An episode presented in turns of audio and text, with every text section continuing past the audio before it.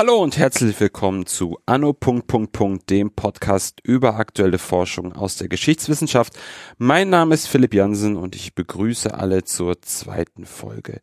In diesem Jahr jähren sich der 70. Jahrestag der sogenannten Sudetenkrise und des Münchner Abkommens, mit dem die Krise und ein mutmaßlicher Krieg abgewendet wurde.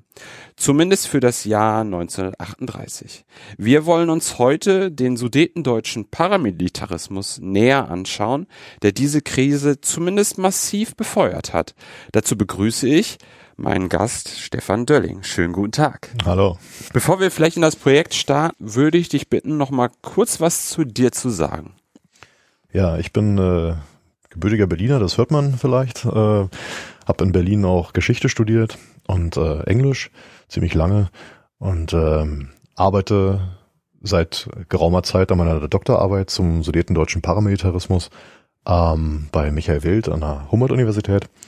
Und äh, ja, ich äh, bin hoffentlich bald fertig damit. Mache nebenbei noch so ein bisschen Sicherheitspolitik. Und äh, ja, mache jetzt schon eine Weile Geschichte über Sudetendeutsche und Paramilitärs. Bevor wir konkret in das Projekt starten, würde ich gerne noch zwei Begriffe mal näher beleuchten.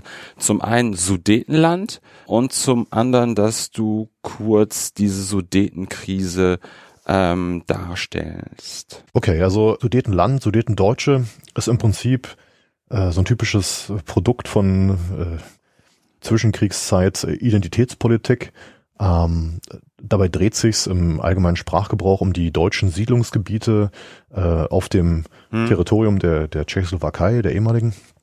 Ähm, dazu muss man allerdings sagen, das ist natürlich, eigentlich sind das ja K&K, Habsburger Monarchie, die Deutschen in Böhmen mhm. und äh, Mähren. Die nannten sich aber nicht Sudetendeutsche. Äh, Sudeten kommt äh, der Name einer Gebirgskette, die da durchzieht. Mhm. Ähm, und äh, tatsächlich taucht der Name Sudetendeutsche erst in den Zwanzigern äh, auf, sozusagen im allgemeinen Sprachgebrauch und ist ein,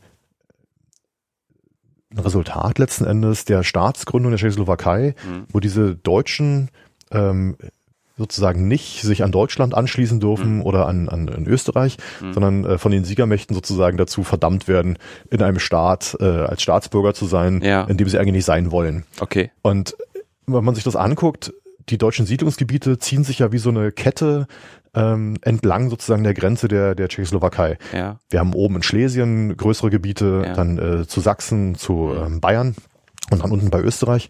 Und die einzelnen Teile haben miteinander keinerlei Kontakt. Ah, okay. Also die, die Sudetendeutschen unten äh, zu Österreich hin, mhm. die sind sozusagen ganz weit weg von denen in Schlesien, haben eine andere Sprache, haben andere Gebräuche, ähm, so dass es sozusagen die sudetendeutsche Identität historisch gewachsen überhaupt nicht gibt, mhm. ähm, sondern das ist dann ein Produkt dessen, dass die auf einmal als Deutsche in der Tschechoslowakei eine Minderheit sind, sich dann finden müssen und dann äh, sowas äh, wie eine eigene sudetendeutsche Identität aufbauen. Da gibt's ein spannendes Buch von Rudolf Jaworski dazu, äh, Vorposten oder Minderheit, das ist schon mhm. relativ alt. Und der zeigt ziemlich deutlich, wie das entsteht, diese, diese Identität.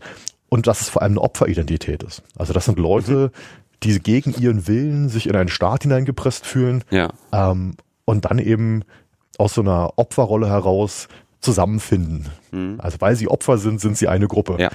Und äh, diese sudetendeutsche Identität ist eigentlich, das ist auch spannend, erst nach der Vertreibung nach 45. Also die Deutsche, mhm. Deutschen werden ja aus der Tschechoslowakei mhm. vertrieben danach, nach dem Krieg. Ähm, es gibt Forscher, die sagen, dass diese Identität sich erst nach 45 wirklich sozusagen endgültig gefestigt hat. Okay. Weil die dann wirklich äh, als Gruppe, vor allem ja. in Bayern, gesessen haben und dann nochmal so ein, so ein Bonding-Prozess kam.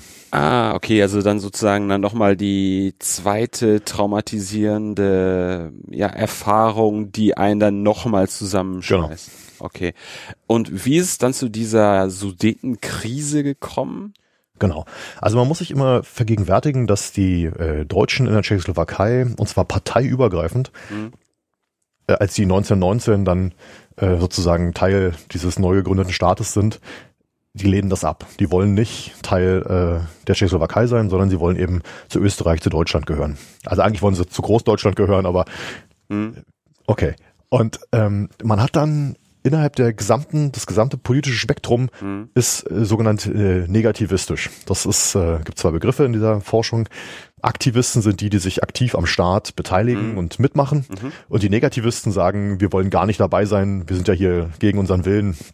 Äh, das ja. ist nicht unser Staat. Mhm. Und am Anfang bis Mitte der 20er ist das gesamte sudetendeutsche politische Spektrum parteiübergreifend von der Sozialdemokratie bis zu den Nationalsozialisten äh, absolut klar in ihrer Ablehnung des Staates. Ja. Die wollen da nicht mitmachen, die ja. wollen nach Deutschland oder Österreich. Mhm. Und ähm, dieser Grundkonflikt, dieses nicht dazugehören wollen, mhm. wird im Prinzip nie gelöst. Oh, ähm, okay. Es gibt dieses Verlangen nach dem Anschluss, ja. ja. in Anführungszeichen, an das Reich. Das ist ein ganz tiefes Grundbedürfnis von ganz groß weiten Teilen ähm, der, der ja. Bevölkerung, von diesen dreieinhalb Millionen ja. äh, Deutschen. Und man hat aber relativ schnell dann mitgekriegt, dass man sich selber als drei Millionen in diesem, dreieinhalb Millionen in diesem Staat, ähm, aufgrund der Machtverhältnisse wird man das nicht selber machen können. Mhm. Das heißt, man guckt immer, wie sich die Machtverhältnisse außen verändern, ob das mhm. Deutsche Reich, Deutschland, die Weimarer Republik ja. mächtig wird und helfen kann. Ja. Das können die aber lange nicht. Also und Österreich sowieso nicht. Also schwebt das immer so in so einer, wir würden gerne, aber wir können nicht. Mhm. Und wir passen uns jetzt mal an und warten mal ab. Mhm. Ähm, aber es ist immer da. Mhm. Und ähm, 1938 haben wir dann, nachdem Deutschland sozusagen die Nationalsozialisten an die Macht gekommen sind und äh, Wiederbewaffnung, ähm, Mächtekonstellation, mhm.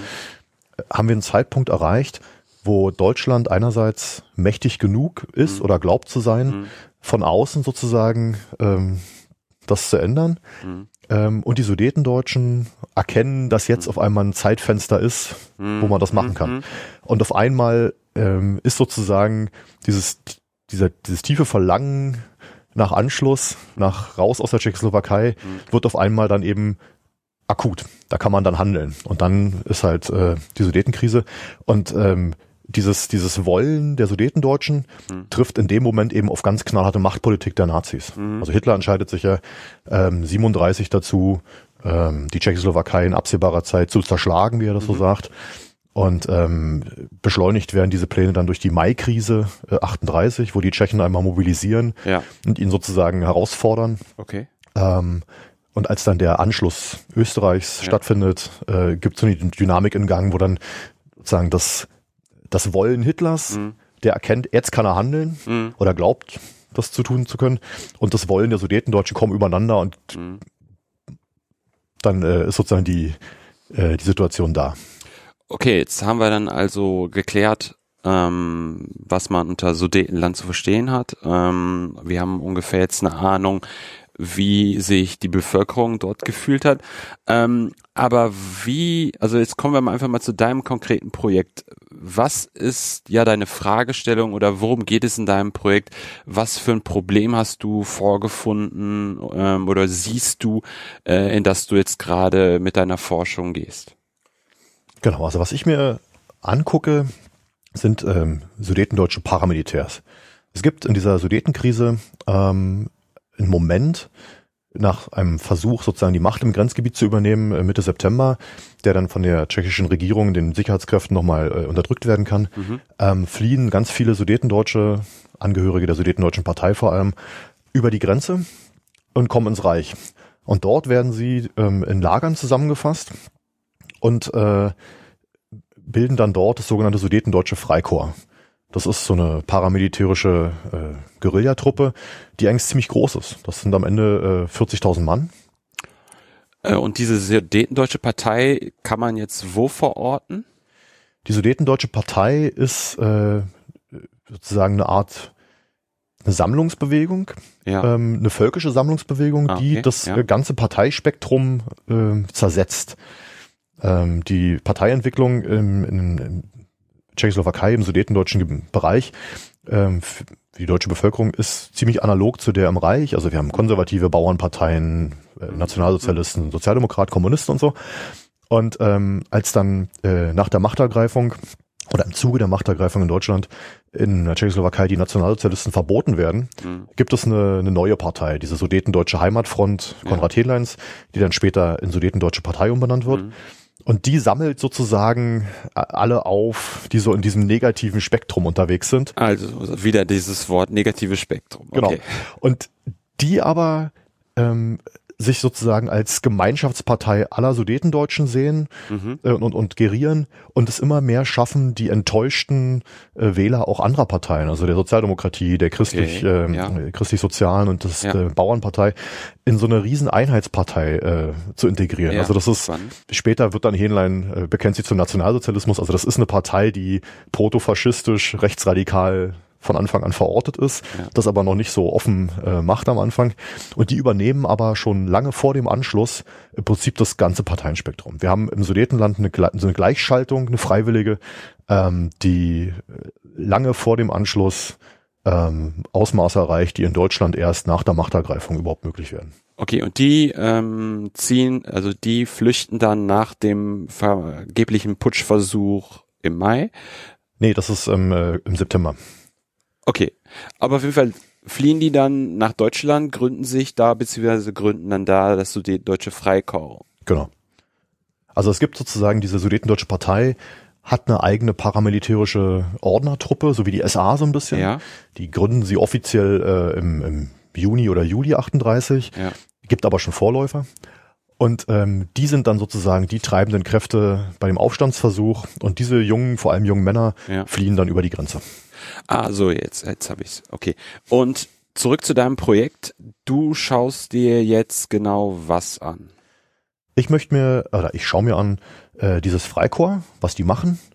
Ähm, weil tatsächlich ist es ja interessant zu sehen, Tschechoslowakei firmiert in der Forschung immer so ein bisschen als so ein Hort der Demokratie in den 20er mhm. und 30er Jahren. Also anders als Deutschland oder die anderen Polen. Mhm.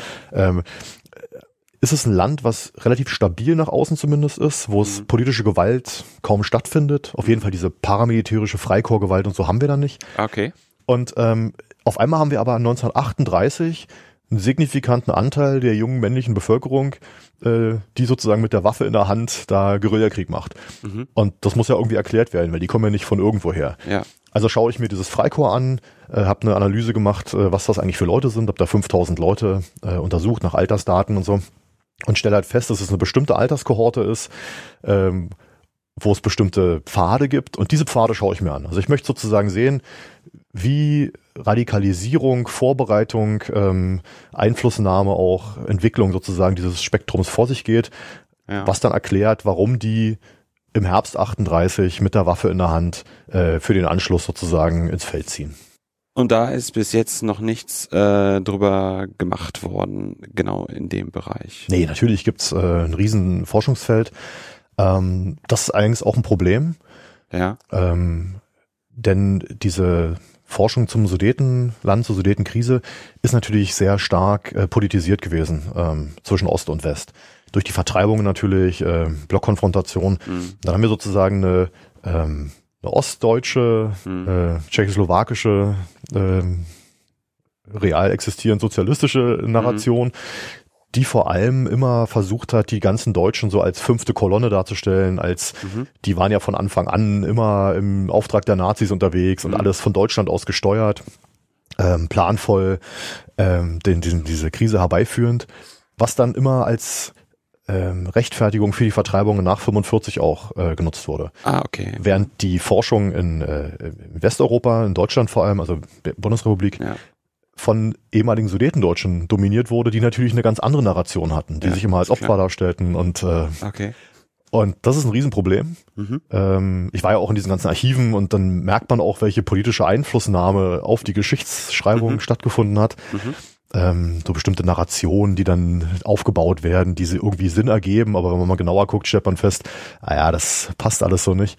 Ähm, und deswegen gibt es tatsächlich äh, große Leerstellen oder sag mal so ähm, problematische Narrationen, die ich mhm. aufgreifen muss, mit denen ich arbeite. Mhm. Und zum Freikorps selber spannenderweise oder diesen Paramilitärs äh, gibt's ziemlich wenig, mhm. ähm, weil die, die ostdeutsche oder tschechoslowakische Geschichtswissenschaft hat zwar immer viel behauptet, mhm. ist aber nicht in die Quellen gegangen. Mhm. Ähm, was zum einen daran lag, dass die, der, der große Quellenbestand zum Sudetendeutschen Freikorps, das sind 80 Kartons äh, im Militärarchiv in Prag, ja. also eine unglaubliche Masse. Das ist ja. wahrscheinlich die, die bestdokumentierte zweiwöchige Aufstandsbewegung oh. in, in Europa. Okay. Ähm, da kam die nicht ran. Und erst äh, in den 90ern, nach der Öffnung sozusagen, der, also Ende der 80er, Anfang der 90er, öffnete sich das so ein bisschen und Werner Röhr, ein Berliner Historiker, war dann der Erste, der noch zu DDR-Zeiten mal kurz reinschauen durfte ähm, und da auch was zu publiziert hat. Ähm, sein Buch äh, September 38, die Sudetendeutsche Partei und ihr Freikorps, mhm. 2008 erschienen, ist immer noch das aktuellste, was es dazu gibt. Ja. Aber Röhr ist halt in dieser ostdeutschen Tradition. Ähm, ah, okay. Mhm. Und die Westhistoriker, wenn ich sie mal so nennen darf, mhm. ähm, haben diese Quellen weitgehend bis heute, glaube ich, nicht gesehen. Mhm. Ähm, zitieren dann Röhr halt. Ja. Ähm, haben auch gute Darstellungen. Also Detlef Brandes mit seiner äh, Die Sudetendeutschen im Krisenjahr 38, ist ein mhm. exzellentes Buch. Ähm, hat viele tschechische Quellen noch benutzt, aber eben keine Freikorpsquellen. Und äh, deswegen war ich dann sozusagen ähm, zu Beginn meiner Archivrecherchen wahrscheinlich der, der Einzige, der sich diesen Bestand mal komplett ähm, gezogen und angeschaut hat. Und bin dann da auf so ein paar Sachen gestoßen, wo ich dann dachte, okay, da muss ich mal mich ransetzen. Und entsprechend ähm, schaue ich mir jetzt an, wie diese Leute sozusagen dahin gekommen sind, dass sie dann 38 mhm. ähm, da Gewalt ausüben. Das wäre jetzt auch ein Punkt, wo ich nochmal einhaken wollen würde, wie es eigentlich die Vorgeschichte dieses äh, dieser Krise halt ist. Also was für Arten von Paramilitarismus ähm, gab es denn vor 38? Mhm. Wo kommen diese Leute überhaupt her? Naja, es ist, ähm, wie gesagt, in der Tschechoslowakei immer so ein bisschen äh, unter dem Radar gelaufen, weil eben die, die Staatlichkeit gegeben ist und die Behörden auch äh, ziemlich genau drauf gucken, was da passiert.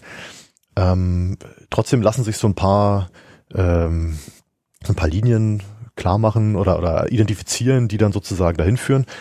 Und zwar gibt es einmal ähm, die Nationalsozialistische Arbeiterpartei in der, in der Tschechoslowakei, die DNSAP.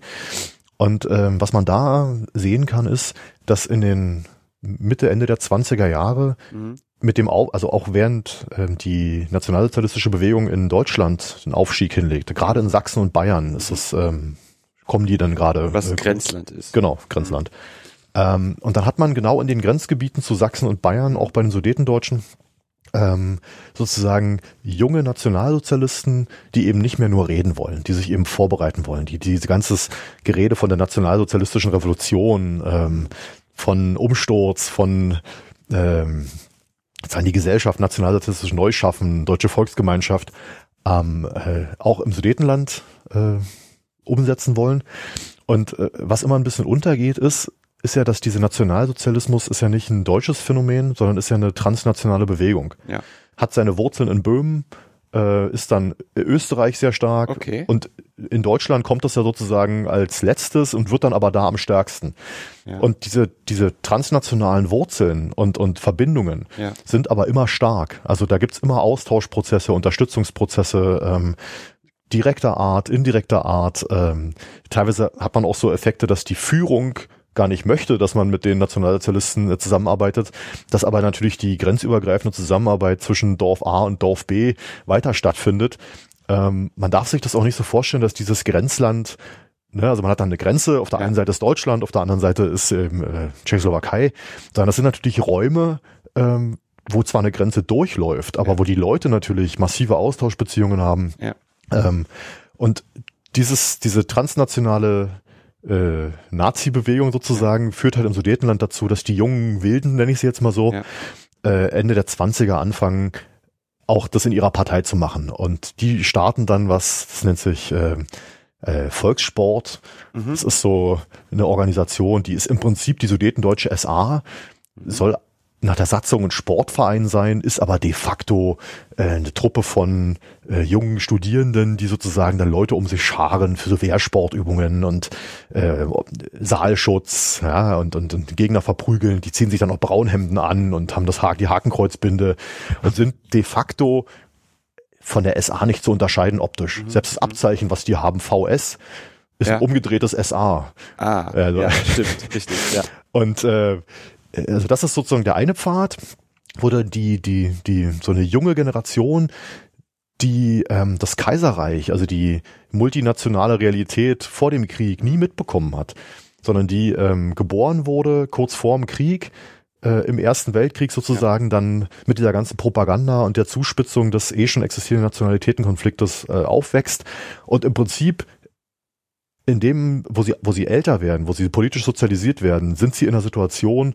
wo Volkstumskampf, also dieser Kampf gegen die vermeintliche tschechische äh, Umklammerung, ähm, das, das dominierende Thema ist. Die Leute wachsen sozusagen äh, in, diesem, in dieser Vorstellung auf, Widerstand leisten zu müssen gegen den tschechischen Staat, die wollen den Anschluss. Ähm, und diese jungen diese, diese, diese junge Generation sozusagen, politische Generation, fängt dann an, die Nationalsozialistische Partei von unten zu einer Bewegung umzubauen mhm. und eben aktionistisch zu sein und radikal zu sein. Und ähm, die gleiche, also den gleichen, den gleichen Drive haben wir in der Zeit auch im Deutschen Tonverband. Mhm. Das ist so eine, also das ist nicht wie heute eine Tonbewegung, wie ja. man sich das so vorstellt, so ein Tonclub, ja. sondern es gibt ja ähm, die Tradition des Janischen Tons in Deutschland, also nach äh, Friedrich Ludwig Jahn, ja. wo Körper äh, sozusagen Ertüchtigung mit äh, nationalem geistigen Ertüchtigung kombiniert wird. Ah, okay. Und äh, Tonvereine sind damals so ein Ding. Das heißt dann also, Turnverein heißt immer auch, es wird politisch. Zumindest aus der Lesart. Also dort ja. ja. Ähm, Tonvereine sind meistens zu der Zeit politisch. Mhm. Dieser deutsche Tonverein ist im Sudetenland absolut politisch. Mhm. Das ist ein, ein, völkischer, nationaler Verein. Mhm. das äußert sich so, dass es neben dem eigentlichen Tonbetrieb, den die machen, ähm, gibt es das sogenannte Dietwesen. Diet von Diot von Volk. Das heißt, in der Realität, wenn du einen Wettkampf hast, einen Tonwettkampf, ja. dann ist ein Teil deiner Punkte, wie du tonst. Ja. Und der andere Teil deiner Punkte ist eine völkische Prüfung, wo du quasi irgendwie Fragen beantworten musst, ne? Ja. Wer der, wer ist deutsch und was ist, was ist gut okay. und warum sind wir anders als die Tschechen? Die werden da richtig geschult. Also diese Vorstellung, ähm, nicht nur den Körper zu schulen, sondern eben über diese Verbände auch sozusagen das deutsche Volk zu formen, äh, das ist da ganz stark. Und dieser Verein ist riesig. Ähm, riesig heißt? 166.000 Mitglieder bei dreieinhalb Millionen äh, Einwohnern. Äh, fast jeder kennt jemanden, ja. ähm, äh, der da drin ist. Ja. Und ähm, das ist sozusagen der zweite Strang der Radikalisierung, ja. weil dieser Tonverein in den 20er Jahren von einem jungen Mann namens äh, Konrad Hähnlein mhm. ähm, äh, umgebaut wird. Der äh, ist erst Tonlehrer und wird dann sozusagen Verbandsfunktionär. Und der hat dann die Pläne, ähm, diesen, diesen Tonverband in einen Männerbund umzubauen. Mhm. Ja? Und ähm, da wird es dann sehr stark auf Wehrsport gelegt und nationale Erneuerungen. Also die Idee über sozusagen so eine Art Herstellung von Volksgemeinschaft im Kleinen, mhm. die Sudetendeutschen zu ertüchtigen, äh, irgendwie sich vorzubereiten, wehrhaft zu sein. Worauf die sich vorbereiten, wird nie so richtig ausgesprochen, aber wenn man sich die Quellen anguckt, wird ziemlich schnell deutlich, das geht schon darum, auf den Tag zu warten, an dem die Zeit für den Anschluss reif ist und dann als machtvolle Gruppe irgendwie ähm, sozusagen Großdeutschland herzustellen. Das klingt jetzt für mich so, dass ähm, ja die Basis sehr radikal denkt und da dann eigentlich ja keine kein Führer de facto braucht, vielleicht jemanden, der das kanalisieren kann, aber ansonsten sehr von unten nach oben agiert als vielleicht was man sonst so glaubt und meint, von oben nach unten. Mhm. Also es ist ja auch, ähm, wir sind natürlich so ein bisschen von Hitler äh, versaut, mhm. weil wir, weil wir äh, Hitler uns angucken und immer denken, dass eine faschistische Bewegung den einen großen Führer braucht oder hat, der mhm. das alles so lenkt und von dem das ausgeht. Natürlich sagt die Forschung auch zum Nationalsozialismus mittlerweile, äh, dass das nie so war. Auch Hitler war nie der uneingeschränkte große Herrscher, schon gar nicht die ganze Zeit über sondern was wir eigentlich haben, und das ist sowohl in Deutschland so als auch in Österreich und eben auch in der Tschechoslowakei, dass in diesem rechtsradikalen völkischen Milieu es einfach unglaublich viele kleine Gruppen gibt, die sich, die alle irgendwie dasselbe wollen, hm. aber sich untereinander immer bekriegen und dann gibt's kleine Ideologiekonflikte, wo man sich dann am Ende fragt, warum streiten die sich eigentlich? Und wenn man mal ganz tief reingeht, scheppern fest, häufig sind das die Eitelkeiten von ihren Anführern. Ähm, und das ist ein ganz, ganz diverses Feld, mhm. ähm, die sich aber alle in einem Punkt sozusagen einigen können. Und das ist sozusagen die Ablehnung gegenüber den Tschechen. Und tatsächlich ist auch die, die Einigung sozusagen dieses, dieses, dieses Milieus unter der Herrschaft von Konrad Henlein dann, der dann auch der Chef vom Freikorps wird, ähm, funktioniert erst, als die Tschechen 32 die Nazi-Partei verbieten und die ganzen nationalsozialistischen Funktionäre ins Gefängnis schmeißen. Ähm, da gibt's eine Leerstelle.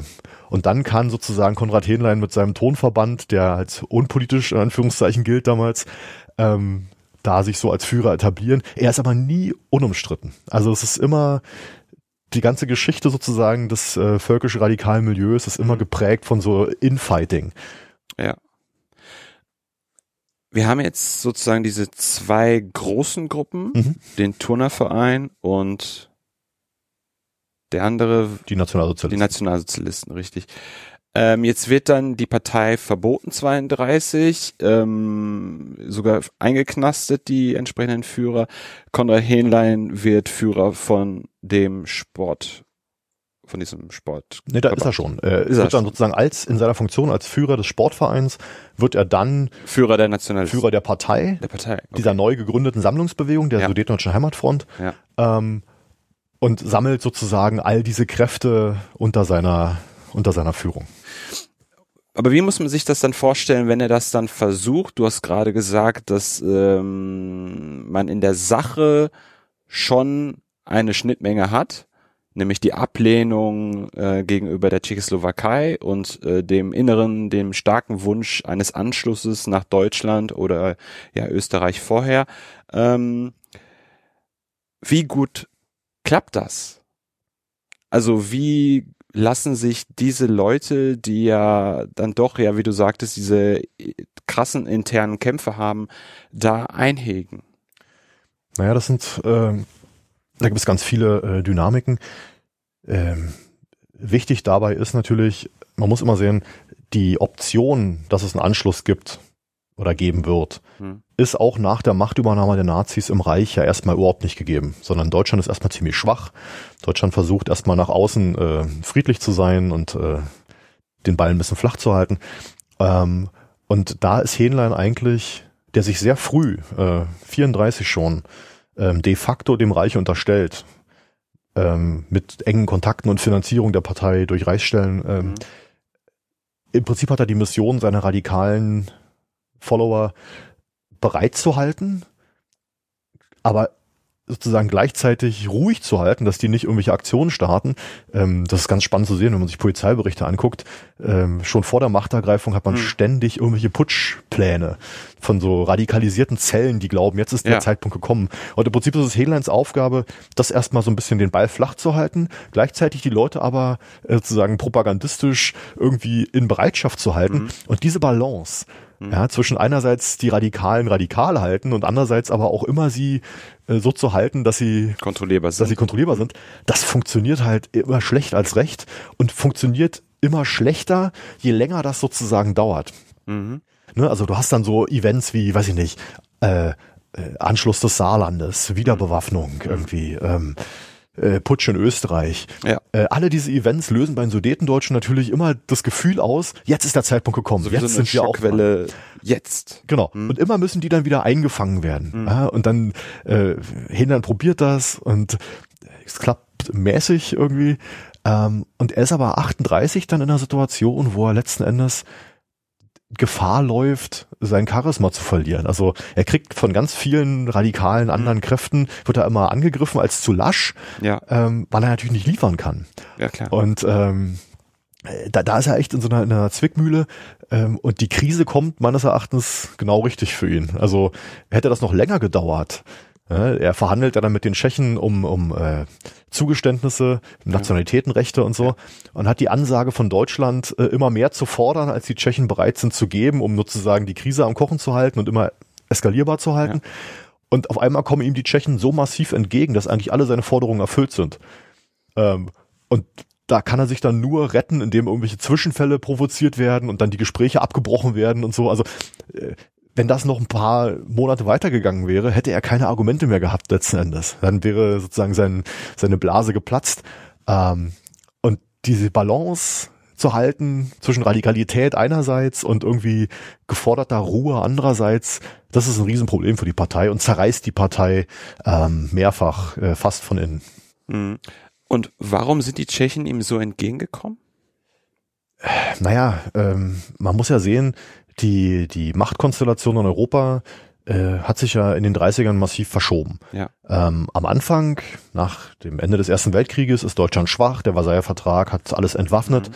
und die Tschechen sind, äh, Tschechoslowakei ist verbündet mit den, mit den Franzosen. Mhm. Äh, das heißt, ein Krieg Deutschland, Frankreich, da würde immer sozusagen die Tschechoslowakei von der anderen Flanke mit mhm. reingehen.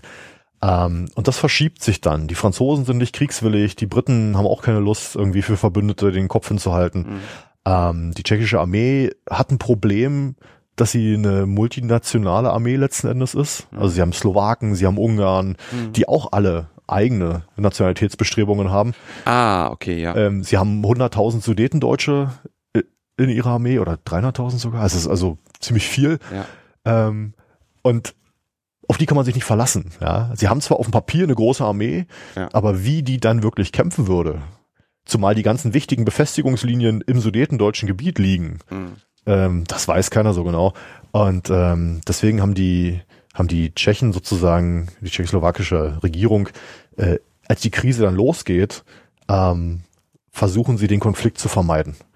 Sie werden auch ah. gedrängt von England und Frankreich sozusagen, ja. den Konflikt nicht zu suchen, muss man ganz klar sagen. Ja da finde ich es ganz spannend, ähm, dass mehr oder weniger gerade zum Jahrestag ähm, der ähm, Autor Robert Harris darüber genau ein Buch geschrieben hat, nämlich wie dann äh, Frankreich und England äh, mehr oder weniger stellvertretend für Tschechoslowakei da in die Bütt springen und äh, ja mit der Schützenhilfe Italiens ähm, Deutschland dazu bewegen wollen, eben dann diesen Konflikt nicht eskalieren zu lassen und dass eben auch die Motivation für Frankreich und England daher kommt, dass sie beide auch null kriegsbereit sind, sondern frühestens ein Jahr später.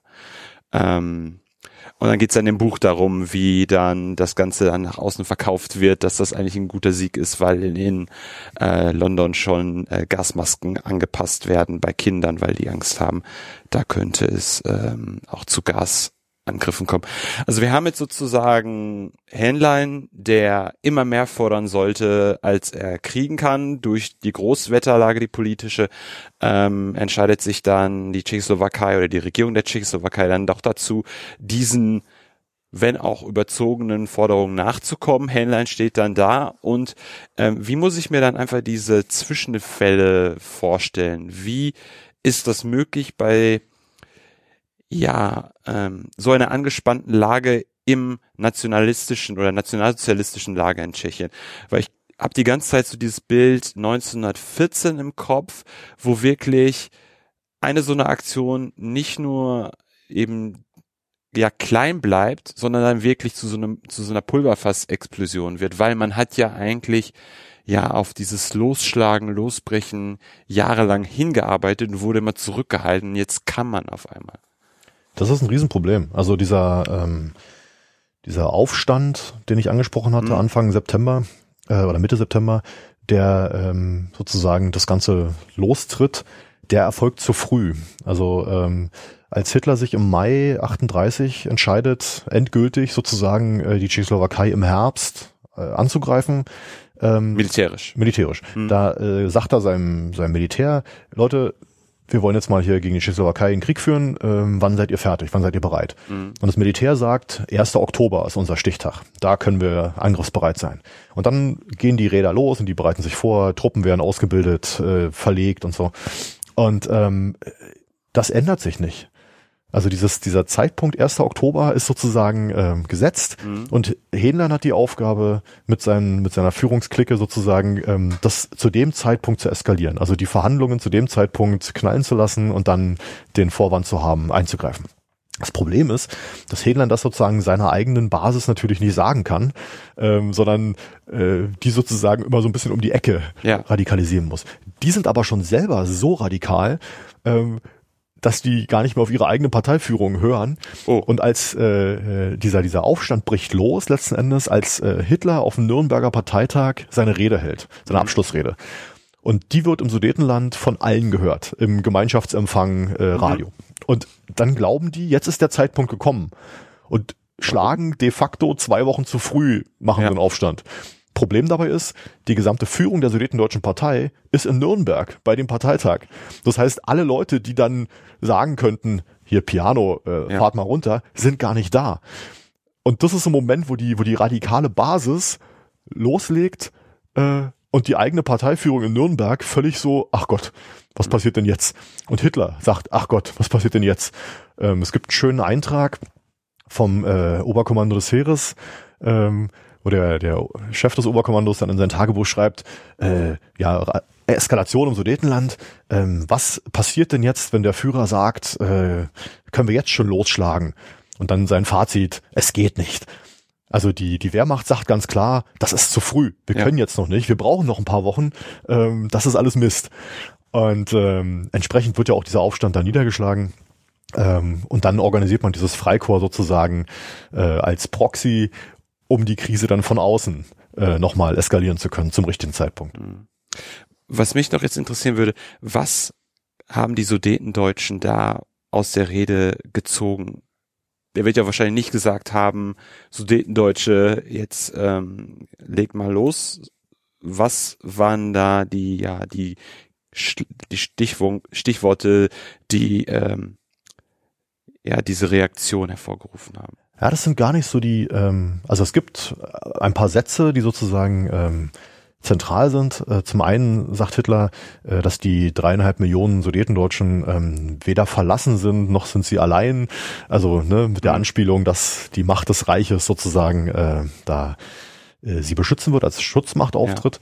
Ja. Ähm, aber man muss den ganzen Parteitag sozusagen im Kontext sehen. Die Krise ist zu dem Zeitpunkt propagandistisch schon äh, wird schon angefacht. Die Verhandlungen zwischen äh, Hähnlein und der tschechischen Regierung und die Zwischenfälle, die provoziert werden, um das mhm. zum Abbruch zu bringen, haben eh schon ähm, eine Stimmung erzeugt, wo die Tschechoslowakei sozusagen gerade der Lieblingsgegner ist und äh, der, der mhm. Unterdrückerstaat.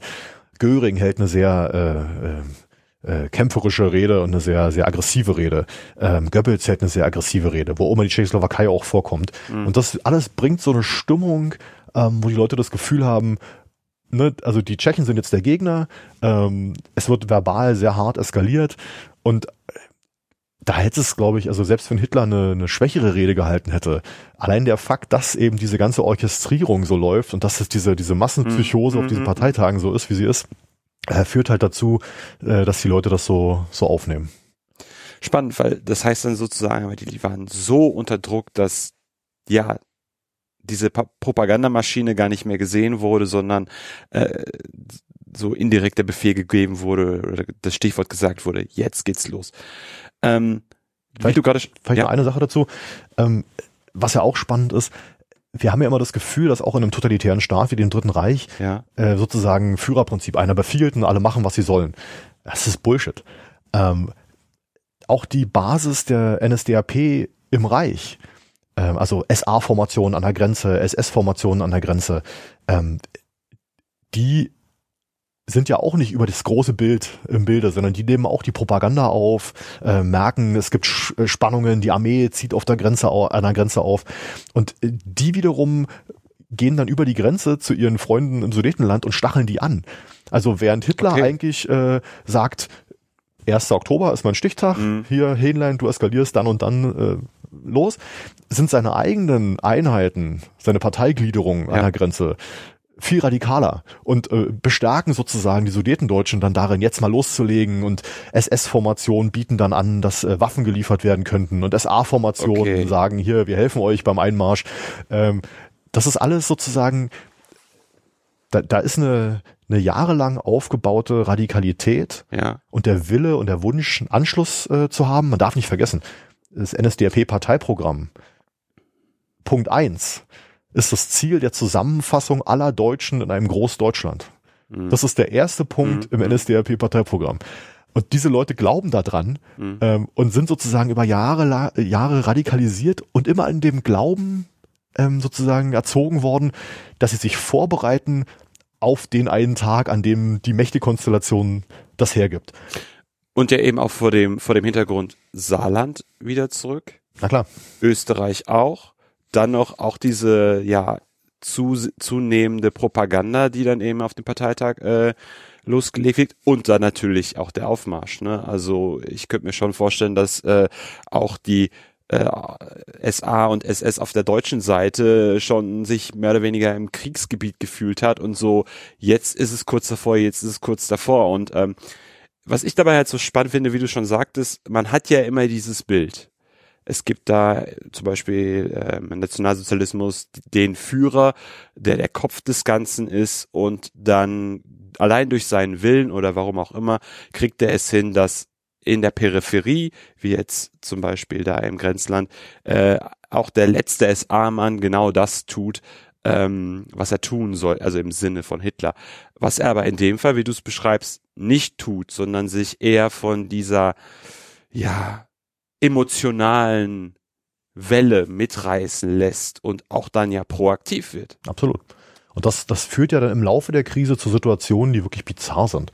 Ähm, also Freikorps wird dann gebildet und äh, die Aufgabe äh, von Hitler, die ja sozusagen formuliert gegenüber Henlein ist, baut dieses Freikorps auf und dann soll in kleinen Gruppenaktionen, also immer so fünf bis zehn Mann, das Grenzgebiet beunruhigt werden, also mhm. durch kleine Überfälle, mal hier einen Grenzposten angreifen oder so, mhm. eine Patrouille beschießen und sowas.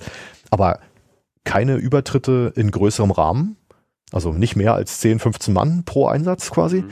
Äh, keine Gebietsbesetzungen, ganz wichtig. Mhm. Warum? Weil natürlich in dieser Krisensituation es immer so spitz auf Kopf steht. Hitler will einen Krieg gegen die Tschechoslowakei. Ja. Er will aber unbedingt den Bündnisfall vermeiden.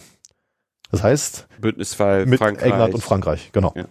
Und ähm, der muss ja eine ganz feine Linie laufen. Ne? Er weiß ja nicht, ähm, was das auslöst. Äh, ja. Und dieses Freikorps ist so, dadurch, dass das eben keine deutschen Soldaten sind, ähm, ist, kann man immer so plausible deniability sagen, das sind ja die Freiheitskämpfer der Sudetendeutschen, das sind mhm. nicht wir. Allerdings geht das immer nur bis zu einem bestimmten Punkt. Also wenn dann irgendwie klar wird, größere Verbände gehen von Deutschland über die Grenze und mhm. machen da Bürgerkrieg, dann können die Briten irgendwann auch nicht mehr sagen, glauben wir euch, sondern dann sind sie quasi gezwungen, den Bündnisfall auszulösen. Mhm. Es gibt tatsächlich ähm, äh, um den 21. September herum dann eine Situation, ähm, wo äh, Hitler glaubt, jetzt hat das geknackt, jetzt kann er Einmarsch äh, machen. Mhm. Da geht ein Befehl an die Freikorpsgruppen, ähm, dass sie sozusagen die Gebiete, die von der tschechischen Armee geräumt worden sind, im Grenzgebiet jetzt besetzen können. Mhm. Ähm, das Problem ist nur, dass die Tschechen das mitkriegen, zu den Briten gehen in der Botschaft und sagen, hier Bündnisfall, jetzt Krieg okay. mit euch. Und äh, die Deutschen schneiden das alles mit und kriegen halt mit, wie dann die Kanäle heiß laufen zwischen Frankreich und Prag und zwischen London und Prag. Ja. Und wie wirklich äh, die Frage steht, gibt's jetzt wegen dieser Einmärsche mhm. den Bündnisfall? Daraufhin geht der Befehl aus Berlin ans Freikorps, canceln, kein Einmarsch, zieht zurück. euch zurück, mhm. ähm, macht Ruhe. Und ähm, an der Stelle zeigt sich dann diese, diese Unbedingtheit von diesen Leuten. Ein Grundproblem von Paramilitärs, dass man, wenn man die einmal von der Kette lässt, eben nicht kontrollieren kann, was sie dann machen. Weil die Leute scheren sich dann Scheiß drum.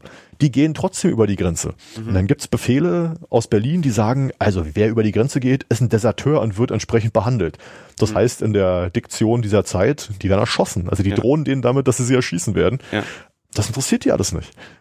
Aus also. dem Grunde, warum?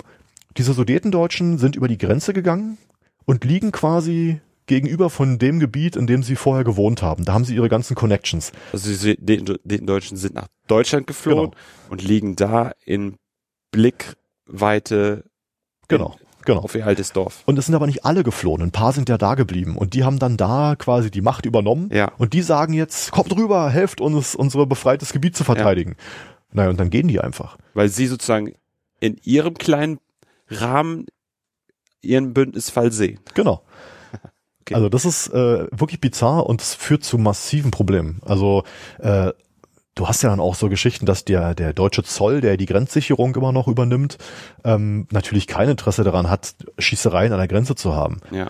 Und ähm, dann hast du aber äh, diese Freikorps-Leute, die dann immer Schießereien provozieren, wo dann im Crossfire irgendwie auch deutsche Zöllner verletzt werden und sterben. Mhm. Ähm, also das ist ganz äh, eine ganz schwierige Mengelage, wo du einfach siehst, dass die Freikorps-Einheiten ganz anderen Logiken folgen und nicht beherrschbar sind am Ende. Mhm. Ähm, die kümmern sich um Anweisungen aus Berlin eher bedingt. Es hat viele Gründe. Mhm. Es hat auch ähm, organisatorische Gründe, dass einfach Befehle von der Freikorps-Zentrale in die untersten Einheiten irgendwie drei Tage brauchen oder so, bis sie ankommen, weil die Wehrmacht das ganze äh, Fernmeldenetz äh, in Beschlag genommen hat. Aber ähm, man kann schon sagen, dass diese, diese Selbstherrlichkeit und auch diese Tradition der kleinen Gruppen, mhm. die auch im großen völkisch-rechtsradikalen Lager gegen andere Gruppen irgendwie immer so ein bisschen in Opposition stehen, ähm, dass das eben dazu führt, dass die am Ende in der konkreten Situation auf kleiner Ebene agieren. Also das sind dann so Einheiten von 50 bis 100 Mann, äh, Kompanie und niedriger, ähm, die da tätig werden und äh, diese ganzen, das Freikorps ist gegliedert in Gruppen, in Bataillone, in mhm. sonst was, also Riesen, wie, wie eine Armee letzten Endes. Ähm, aber das sind alles administrative Gliederungsebenen, die de facto für das, was auf der Bodenebene passiert, kaum eine Rolle spielen. Das, der, die, die tatsächliche Gewalt findet statt auf der Ebene 20 bis 50 Mann-Gruppen, mhm. die meistens dann eben auch ähm, in ihrem Kern Leute sind, die vorher schon Tonverein, Schutzdienst, Volkssport gewesen sind. Also da kann man, wenn man sich die Lebenswege und Lebensdaten anguckt, tatsächlich rausfinden, dass das diese, die Kern von diesen Einheiten sind immer Gruppen, die da schon vorher existiert haben. Also de facto das gleiche Problem, was Konrad Hähnlein schon hatte, ähm, oder was, was vorher schon das Problem war, man hat zwei, zwei große, äh, zwei große Organisationen, aber sehr, sehr viele kleine und Kleinstorganisationen, die dann ja andere Wege der Radikalisierung gehen. Äh, aber in so einem Fall, wie du ihn gerade beschreibst, wenn dann eben die Brüder auf, auf von der Sudeten, hinter der sudetendeutschen Grenze rufen, dann nicht halten, weil Berlin sagt nein, sondern gehen, weil der Freund, der Bruder, wer auch immer genau. ruft. Mhm. Und das, das erschreckt sich ja nicht nur auf die sudetendeutschen ähm, Loyalitätslinien, ja. sondern ähm, auch die SA, also die deutsche SA im Grenzgebiet, hält sich an keine Regeln. Okay. Ähm, also dieses Freikorps muss man sich so vorstellen, da kommen dann äh, tausende Leute, meistens ohne Waffen, über die Grenze, werden in Lagern zusammengefasst und als die Entscheidung kommt, das Freikorps aufzustellen, ja. muss man das ja irgendwie organisieren. Mhm. Die Wehrmacht muss es bezahlen, scheidet aber aus, ähm, weil man sozusagen genau diese plausible deniability gegenüber den äh, Briten und den Franzosen haben will. Die dürfen also nicht öffentlich in Erscheinung treten. Ja. Also, was macht äh, das Reich? Es nimmt die SA als sozusagen nicht Teil der deutschen Streitkräfte, mhm. aber Strukturen im Grenzland, äh, paramilitärisch ausgebildet und die sollen sozusagen die Sudetendeutschen in, in Form bringen. Und das hat den Effekt, dass die SA als Organisation, die ja ähm, nach 34 sowieso ein Identitätsproblem hat, mhm. ähm, auf einmal eine Aufgabe hat und diese radikalisierten SA-Leute ähm, auf einmal dann eben da die neue Aufgabe sehen, den Bürgerkrieg in der Tschechoslowakei äh, siegreich zu bestehen. Und es gibt ganz klare Befehle. Die dürfen nicht in Uniform auftreten, die dürfen nicht selber an Kampfeinsätzen teilnehmen. Ähm, die sollen wirklich nur ausbilden und äh, sozusagen ein bisschen hinter der Grenze äh, den Unterstützung geben. Und was man aber gleich vom ersten Tag an sieht, ist, dass die reichsdeutschen SA-Leute so geil auf Gewalt sind und so ähm, angefixt sind von dieser Bürgerkriegssituation, was ja genau das ist, wofür die SA immer im Selbstverständnis irgendwie sich äh, aufgebaut hat, dass die eben äh, über die Grenze gehen, mhm. Einsätze damit anführen. Mhm. Das äh, trägt absurde Blüten. Wir haben einen, einen Oberführer der SA aus Franken, glaube ich. Ähm, also das ist ein Generalsrang, ja, äh, äquivalent. Und der kommt dann äh, angefahren und möchte gerne am Bürgerkrieg teilnehmen. Ja, äh, eigentlich hat er da nichts zu suchen, weil eigentlich ja. sollen die, die grenznahen SA-Standarten das ja. machen und der kommt halt von ganz woanders. War nicht Franken, das war Niedersachsen. Niedersachsen, richtig. Äh, also von ganz, ganz andere Ecke. Mhm. Und dann sagen sie dem, naja, also eigentlich brauchen wir dich hier nicht. Und dann wird der, ich weiß gar nicht, Kompanieführer oder sowas, also äh, ein Rang, den normalerweise ein Hauptmann oder ein Major innehaben würde. Und äh, dieser de facto SA-General äh, lässt sich dann damit eingliedern und führt dann eine Truppe von 15 Leuten im taktischen Einsatz und wird dann da vom MG angeschossen und ist äh, verletzt. Äh, deswegen wissen wir, dass der da teilgenommen hat. Mhm. Ähm, also die Bereitschaft mit einem ziemlich hohen Rang in der SA im Prinzip eine Runterstufung in Kauf zu nehmen auf untere Offiziers- oder Unteroffiziersränge, nur um aktiv am Einsatz teilnehmen zu können. Das ist ein Phänomen, das hat man ganz häufig, dass die Leute das wirklich in Kauf nehmen, auf einmal wieder Soldat zu sein, einfach nur um an diesem Kampf teilnehmen zu können. Das heißt sozusagen, das Problem, was Himmler mit seinen Leuten hatte, hatte Hitler letztlich auch mit seinen SA-Leuten, die Absolut. dann auch auf jeden, jeden Befehl ignoriert haben und einfach, ja, ja, irgendwie ihren niedrigsten, ihren niedrigsten Instinkten irgendwie gefolgt ist, eben die Abenteuerlust, jetzt zur Waffe zu greifen und egal in was für einer Position, da jetzt, ja, zu kämpfen. Genau. Und das ist, also, äh, es sterben auch SA-Leute mhm. dabei. Es werden etliche verletzt. Wir haben die Akten dazu in den Versorgungsakten, äh, Akten, wenn die dann nach dem Einsatz sozusagen Geld wollen, weil sie eben angeschossen wurden. Ähm, SA-Leute töten tschechische Sicherheitsorgane, mhm. ähm, beteiligen sich äh, an Gefangennahmen, das muss man sich okay. vorstellen, mitten im Frieden. Also Deutschland und die Tschechoslowakei befinden ja. sich äh, immer noch im Frieden und trotzdem werden mehrere tausend äh, äh, tschechische Sicherheits äh, Tausend. Personen, ja, ja. Ähm, werden gefangen genommen und werden dann von der Gestapo in irgendwelchen Lagern sozusagen eingeknastet. Okay. Ähm, das ist, äh, also äh, ich habe ja schon mal was dazu geschrieben, äh, das ist so ein bisschen wie hybrider Krieg, den die da führen. Ja. Ähm, mit äh, ein unerklärter Krieg, der durch kleine grüne Männchen geführt wird, die de facto äh, staatliche Truppen sind, aber nicht so aussehen dürfen und wo die Regeln so ein bisschen verschwimmen ja. und so eine Ambiguität herrscht, äh, die eben so eine Aktion möglich macht. Und eine gewisse oder ein großer Anteil an Proaktivität noch dabei ist, ja.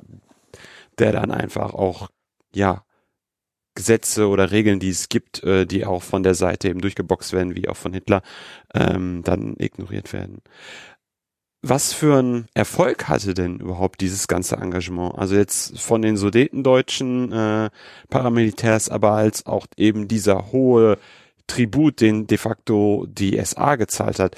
Wie hat sich das ausgezahlt? Also für die SA gar nicht. Das muss man ganz klar oh. sagen.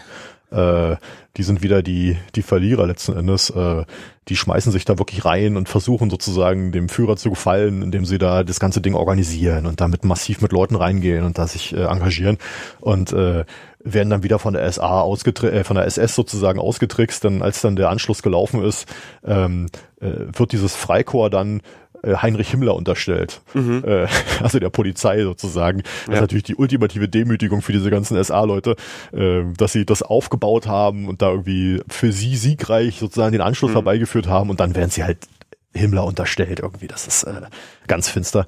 Ähm, tatsächlich wird dann allerdings, ähm, ist es nicht ganz umsonst für die, denn äh, die ganzen äh, Freikorps-Leute gehen danach in die SA. Also die neu aufgestellte ah. äh, SA-Gruppe Sudeten Aha. ist äh, auf einen Schlag die stärkste SA-Gruppe reichsweit. Also da die jungen Männer im Sudetenland gehen halt direkt vom Freikorps direkt in die SA. Mhm. Das ist eine Riesenorganisation aus dem Stand.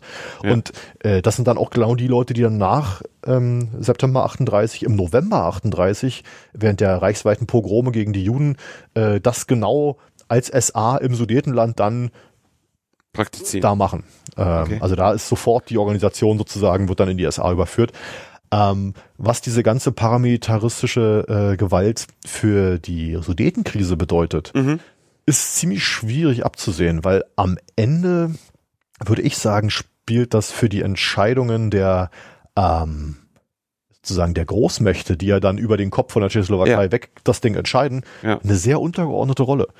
Also okay. ähm, bis auf den einen Punkt, wo sie mal ähm, sozusagen, äh, wo die Gefahr gefühlt besteht, dass der Bündnisfall ausgelöst werden könnte durch diese Aktion dieser Freischale, was ich geschildert hatte, ähm, würde ich sagen, ist das eher marginal. Es trägt sozusagen dazu bei, die Krise präsent zu halten und mhm. so die Fiktion aufrechtzuerhalten, dass Tschechen und Deutsche nicht zusammenleben können und dass es ein grundlegendes Problem besteht. Mhm. Ähm, dafür ist das sicherlich sinnvoll, aber militärisch ist das völlig egal. Ähm, von dem, sozusagen vom militärischen Wert her spielen diese Freischärler keine Rolle. Und ähm, ich würde sagen, auf die Entscheidungen der Großmächte letzten Endes hat das auch relativ wenig Einfluss. Ja. Das ist natürlich jetzt äh, bitter mehr oder weniger für die Akteure, wenn dann das Ganze so großgezogen worden ist, wie es großgezogen wurde. Also das ist dann ja wirklich, wie du sagst, ähm, es nicht mehr nur um Tschechi oder die Tschechoslowakei und Deutschland geht, sondern sich dann eben die Bündnispartner beider Seiten ein Jahr eingeschaltet haben, um das beizulegen und dann die Tschechoslowakei, so wie ich dich verstanden habe, eher zu einer Art von Spielball wird und äh, vielleicht auch Bauernopfer, ähm, dass man den Deutschen dann final dann ja ähm, im Münchner Abkommen das Sudetenland ja gibt, um eben Krieg zu verhindern. Ja, man darf aber nicht vergessen, ähm, das ist ja für Hitler nicht der Erfolg, den er eigentlich wollte. Denn die Idee dahinter ist ja eigentlich im Mai äh, 38, als die Entscheidung endgültig fällt, ähm, dass man die Tschechoslowakei, man will ja nicht nur die Sudetengebiete, sondern man will die Tschechoslowakei zerschlagen, so wie er das nennt. Ja, was ähm, muss man darunter verstehen? Na, komplett das aufzulösen. Ach so. Mhm. Ähm, als Staatenverbund letzten Endes. Mhm. Und was er dann kriegt, letzten Endes sind die deutschen Siedlungsgebiete. Mhm. Aber das ist nicht das, was er wollte. Und man sieht das ja dann äh, ein Jahr später, 39, äh, wird ja dann sozusagen die, die Rest-Tschechei, wie es damals genannt wird, äh, liquidiert letzten Endes äh, relativ schnell. Ähm, Und wie also, funktioniert das dann da? Naja, die Tschechoslowakei ist de facto durch den Verlust von den Grenzbefestigungen mhm. ähm, äh, und dann äh, auch die internen Verwerfungen, die das dann mit sich führt, ist das letzten Endes nicht mehr verteidigungsfähig. Und äh, auch die, die Erfahrung, dass man von den äh, Garantiemächten verraten wurde von, von England und Frankreich, ähm, da ist nichts mehr da in der Tschechoslowakei, wo noch Widerstandswille irgendwie da wäre. Äh, die Möglichkeiten sind auch nicht mehr da. Und dann ist das, unter einem Vorwand wird dann da sozusagen äh, der Einmarsch gemacht. Ähm, da wird's dann nachgeholt. Aber 38 selber ist das für Hitler eigentlich nicht mhm. der Erfolg, den er haben wollte. Mhm. Und weil du sagtest, äh, dass es für die Akteure bitter gewesen ist, ich glaube das nicht. Ah, weil okay. in der Propaganda wird es ja so dargestellt, als ob der Freiheitskampf, ja, mal in Anführungsstrichen zu sehen, äh, das entscheidende Ding gewesen wäre. Also in der Propaganda ah, okay. äh, für das Selbstverständnis ja. der Leute, die ja ihre Heimat befreien sozusagen in ihrem ja. in ihrer Sicht, ist das durchaus ein Erfolgserlebnis. Die kriegen dann noch einen Orden dafür und irgendwie, ah. äh, wer sich im Freikorps engagiert hat, kriegt dann auch Pestchen und äh, darf dann Hilfspolizei spielen und so. Ah. Ähm, also für die ist das durchaus, äh, glaube ich, ein Erfolgsmoment.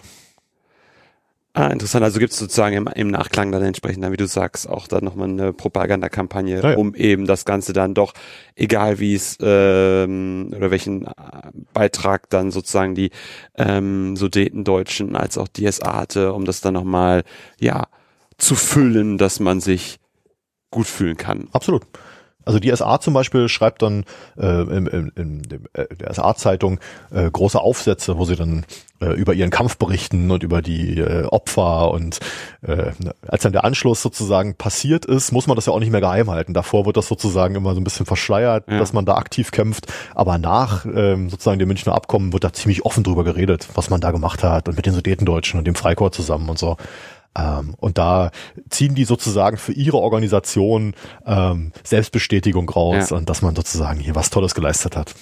Interessant, weil das knüpft so ein bisschen an meine erste Folge, ähm, wo wir über die Propaganda der Waffen-SS gesprochen haben, dass man einerseits halt die Taten hat und dann eben noch die propagandistische Aufarbeitung oder Überhöhung des Ganzen, um dem Ganzen nochmal ein bestimmtes Licht zu geben und einzelne Akteure irgendwie auch zu positionieren. Ja, das, das ist spannend, vielleicht hake ich da nochmal kurz ein. Mhm. Ähm, ich habe ja dann teilweise zu bestimmten Events äh, sowohl die propagandistische äh, Auflistung in der, in der Zeitung, wo dann vom heldenhaften Freiheitskampf und äh, Verteidigung von was weiß ich, also ne, diese, diese, diese Narration. Dann habe ich äh, den Bericht äh, von der tschechischen Seite, die halt das relativ kühl beschreiben, was da passiert ist, irgendwie wer auf wen geschossen hat. Und dann gibt's aber auch noch interne äh, Berichte teilweise aus der Freikorpsführung.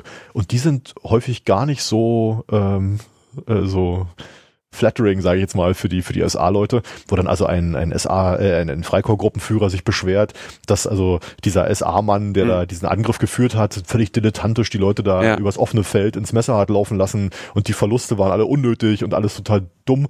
Ähm, und die SA verkauft das dann aber ex post sozusagen ja. als große heroische Tat ja. bei der Verteidigung von irgendwie wem auch immer. Ähm, also das ist schon ziemlich absurd.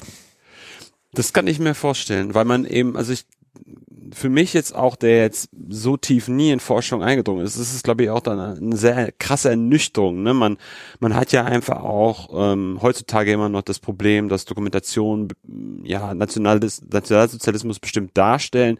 Äh, man immer noch dieses Gefühl hat, ja, da gab es dann diese Clique um Hitler. Ähm, aber ansonsten ist das schon gut gelaufen. Aber wenn man dann sozusagen diese Beispiele hat, wie du sie gerade beschreibst, merkt man dann ja einfach, ja, dass es ganz viele verschiedene, verschiedene Ebenen gibt und dass es eben nicht nur die eine gibt, Hitler war der große Mann, hat alles gemacht, sondern dass sich das dann aufbricht in ganz viele verschiedene Lesarten und auch Sichtweisen auf ein und dasselbe Ding. Na gut, nur ist ja die, die NS-Forschung schon lange äh, auf dem, na, also diese, diese Erkenntnis, dass es nicht Hitler alleine war, mhm. sondern dass es äh, Polykratie-These ist ja nun auch schon äh, eine Weile alt. Ähm, aber was mich tatsächlich überrascht hat dann, als ich dann da tief reingegangen bin, ist, wie fragmentiert das Ganze tatsächlich ist. Und wir reden hier von 38, also es ist schon relativ äh, nach einer langen Zeit, wo das Regime sich stabilisiert hat mhm. ähm, und sich sozusagen Durchsetzungsmechanismen auch geschaffen hat, ähm, wie, wie fragmentiert das immer noch ist und wie viel Eigensinn und Eigenwilligkeit eigentlich Akteure im Dritten Reich, in diesem vermeintlich totalitären Staat, mhm. zu diesem Zeitpunkt immer noch haben. Mhm. Ja? Und ähm, wie dieses dem Führer entgegenarbeiten, also wie sozusagen Leute unter Hitler versuchen, über Konkurrenz miteinander sich in Position zu schieben mhm. und durch proaktives Handeln das Richtige zu tun, um danach belohnt zu werden. Also da ist so eine Dynamik drin, ähm, die ist spannend und die hätte ich gerade auch in dem Umfang vorher nicht erwartet tatsächlich. Ich hatte das immer ein bisschen als gesteuerter im Blick. Mhm. Ähm, deswegen auch meine Kritik an der, an der tschechoslowakischen ostdeutschen Forschung, mhm. die sozusagen diese sudetendeutschen Paramilitärs immer so als ja von Deutschland aus geführte fünfte Kolonne mit großen mhm. Plan und mhm. langfristig mhm. vorbereitet. Mhm. Und na klar ist das eine fünfte Kolonne. Aber de facto den Plan, die Tschechoslowakei wirklich aktiv zu zerschlagen, fasst Hitler im Frühjahr 38. Die Typen bereiten sich aber schon seit 29 mhm. äh, drauf mhm. vor, äh, teilweise als äh, die Nazis noch nicht mal an der Macht sind.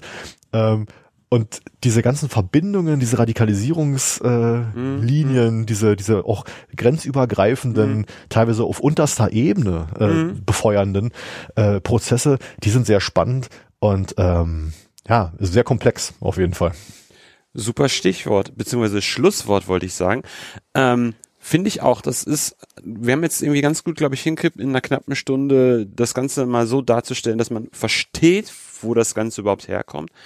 Ähm, das war mir ganz wichtig, beziehungsweise das finde ich eigentlich das, das Beste an dem Ganzen, dass einem, oder dass mir zumindest sehr viel klarer ist, wie kommt es dazu, dass diese Leute, also die sudetendeutschen äh, Freikorps-Leute eben nicht diese ferngesteuerten Leute sind, sondern halt auch doch sehr viel Eigenwill drin haben und sehr viel Proaktivität drin haben. Ähm, wenn wir jetzt kommen wir ein bisschen weg vom, vom Thema und sozusagen jetzt in Richtung des Abschlusses. Wenn man jetzt in das Thema einsteigen wollen würde, äh, bitte ich immer meine Gäste, äh, was Kurzes und was Langes zu empfehlen. Oh. ähm, okay. Ähm, lang, glaube ich, also wenn man sozusagen Sudetenkrise 38 mhm. im engeren sozusagen sich anschauen möchte, ähm, dann kommt man an dem Buch äh, äh, von Detlef Brandes nicht vorbei.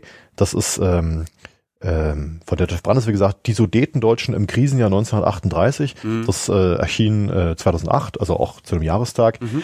Ähm, und Brandes beschreibt dort sozusagen die Situation 38, vom Frühjahr bis zur Krise, äh, wie das alles dort passiert, wie die Leute, ähm, die Stimmungen sind unter mhm. verschiedenen Gruppen. Ähm, er geht an vielen Punkten mir nicht weit genug, aber ich glaube, wenn man reinsteigen will, in, also ein mhm. aktuelles Buch zu dem Thema, dann kommt man da nicht dran vorbei. Ja. Das äh, fasst den Forschungsstand sehr gut zusammen und hat sehr viel eigene äh, Quellenrecherchen, der tief, auch mit tiefen Bohrungen, dann sich bestimmte mhm. Gruppen anschaut. Wenn man jetzt äh, spezifisch zum Sudetendeutschen Freikorps äh, sich was anschauen möchte, äh, ist leider die Literatur immer noch ziemlich äh, begrenzt. Natürlich mein Aufsatz äh, zur SA und äh, äh, Sudetendeutschen äh, Freikorps äh, in dem Sammelband, den vielleicht du ja dann verlinken kannst oder genau, so. Genau, das werde ich tun. Ähm, äh, der ist, glaube ich, äh, stellt so den Forschungsstand dar. Und ansonsten äh, natürlich die Forschung von Werner Röhr, den ich eingangs erwähnte, mhm. die sind problematisch, aber es ist immer noch das Beste, was man zu dem ähm, Thema sozusagen aus mhm. mal so Ereignis- und Organisationsgeschichte kompakt mal lesen kann. Und da würde ich allerdings nicht empfehlen, sein Buch aus 2008 äh, äh, zu lesen, ähm, sondern es gibt in den militärgeschichtlichen Mitteilungen, ähm, also dieser äh, Zeitschrift äh, mhm. des MGFA, die jetzt glaube ich mittlerweile anders heißt, ähm, gibt es einen, einen etwas früheren Aufsatz von ihm, ähm, der deutlich konziser ähm, sozusagen das Ganze zusammenfasst und verständlich macht. Ähm, und der ist ähm, ähm, erschienen 93, genau in den militärgeschichtlichen Mitteilungen 52. Das war so knapp 30 Seiten, mhm. ähm, wo er das ziemlich äh, kompakt zusammenfasst. Kompakt. Genau. Mhm. Gut, dann sollten wir auch für die Leute, die es weiter lesen wollen, ein paar Vorschläge haben. Ähm, und jetzt die allerletzte Frage. Ähm, am Ende möchte ich eigentlich immer noch gerne ähm, wissen, ob du ein, zwei Forscher für mich hast, deren Projekte du spannend findest, wo du sagen würdest, da sollte ich mal mit demjenigen oder derjenigen sprechen. Pff, es gibt ganz viel spannende Forschung. Muss nicht Nationalsozialismus sein. ja, da hast du Glück. Ähm, tatsächlich ähm, du weißt es, ich bin Berliner, das hört man auch. Äh, ich wohne aber schon seit geraumer Zeit in Köln und äh, es gibt da den äh, Kölner Kollegen Benjamin Möckel und der macht was völlig anderes. Mhm. Ähm, der guckt sich äh, Fair Trade äh, an, also die Geschichte der äh, Fair Trade, ja. Fair Use Bewegung. Ja. Ähm, und das ist super spannend. Also wie sozusagen die Ideen von Fairtrade dann in den Handelsketten und äh, äh, Produktionslinien ja. äh, und so, äh, wie sie das so ähm, kommt und wie sich das durchsetzt und was da für Dynamiken laufen und ob das überhaupt am Ende was bringt mit der ja. Fairness auf der Welt. Ähm, das ist noch in einem sehr frühen Stadium, aber ich finde das super spannend. Das hat alles so den Hintergrund von so Moral History, ähm, also die Frage, ah. ähm, das, was wir hier immer im Prenzlberg oder im Friedrichshain sozusagen vorgelebt bekommen, ja. wie nachhaltig ist das eigentlich tatsächlich, wo kommt das eigentlich her und wie sinnvoll ist das? Ja. Ähm, und das ist ein spannendes Projekt. Okay. Ähm, das kann ich sehr empfehlen. Super. Sonst noch jemanden? Ah, es gibt ganz viele spannende Sachen, aber nee, ich glaube, versuch's mal bei Benjamin. Der äh, hat ein wirklich ein spannendes Projekt. Das werde ich auf jeden Fall tun. Und damit sind wir sozusagen am Ende. Das war's für heute bei Anno. Wenn es euch gefallen hat, empfehlt den Podcast gerne weiter. Und ansonsten hören wir uns bald wieder. In diesem Sinne, auf bald und tschüss.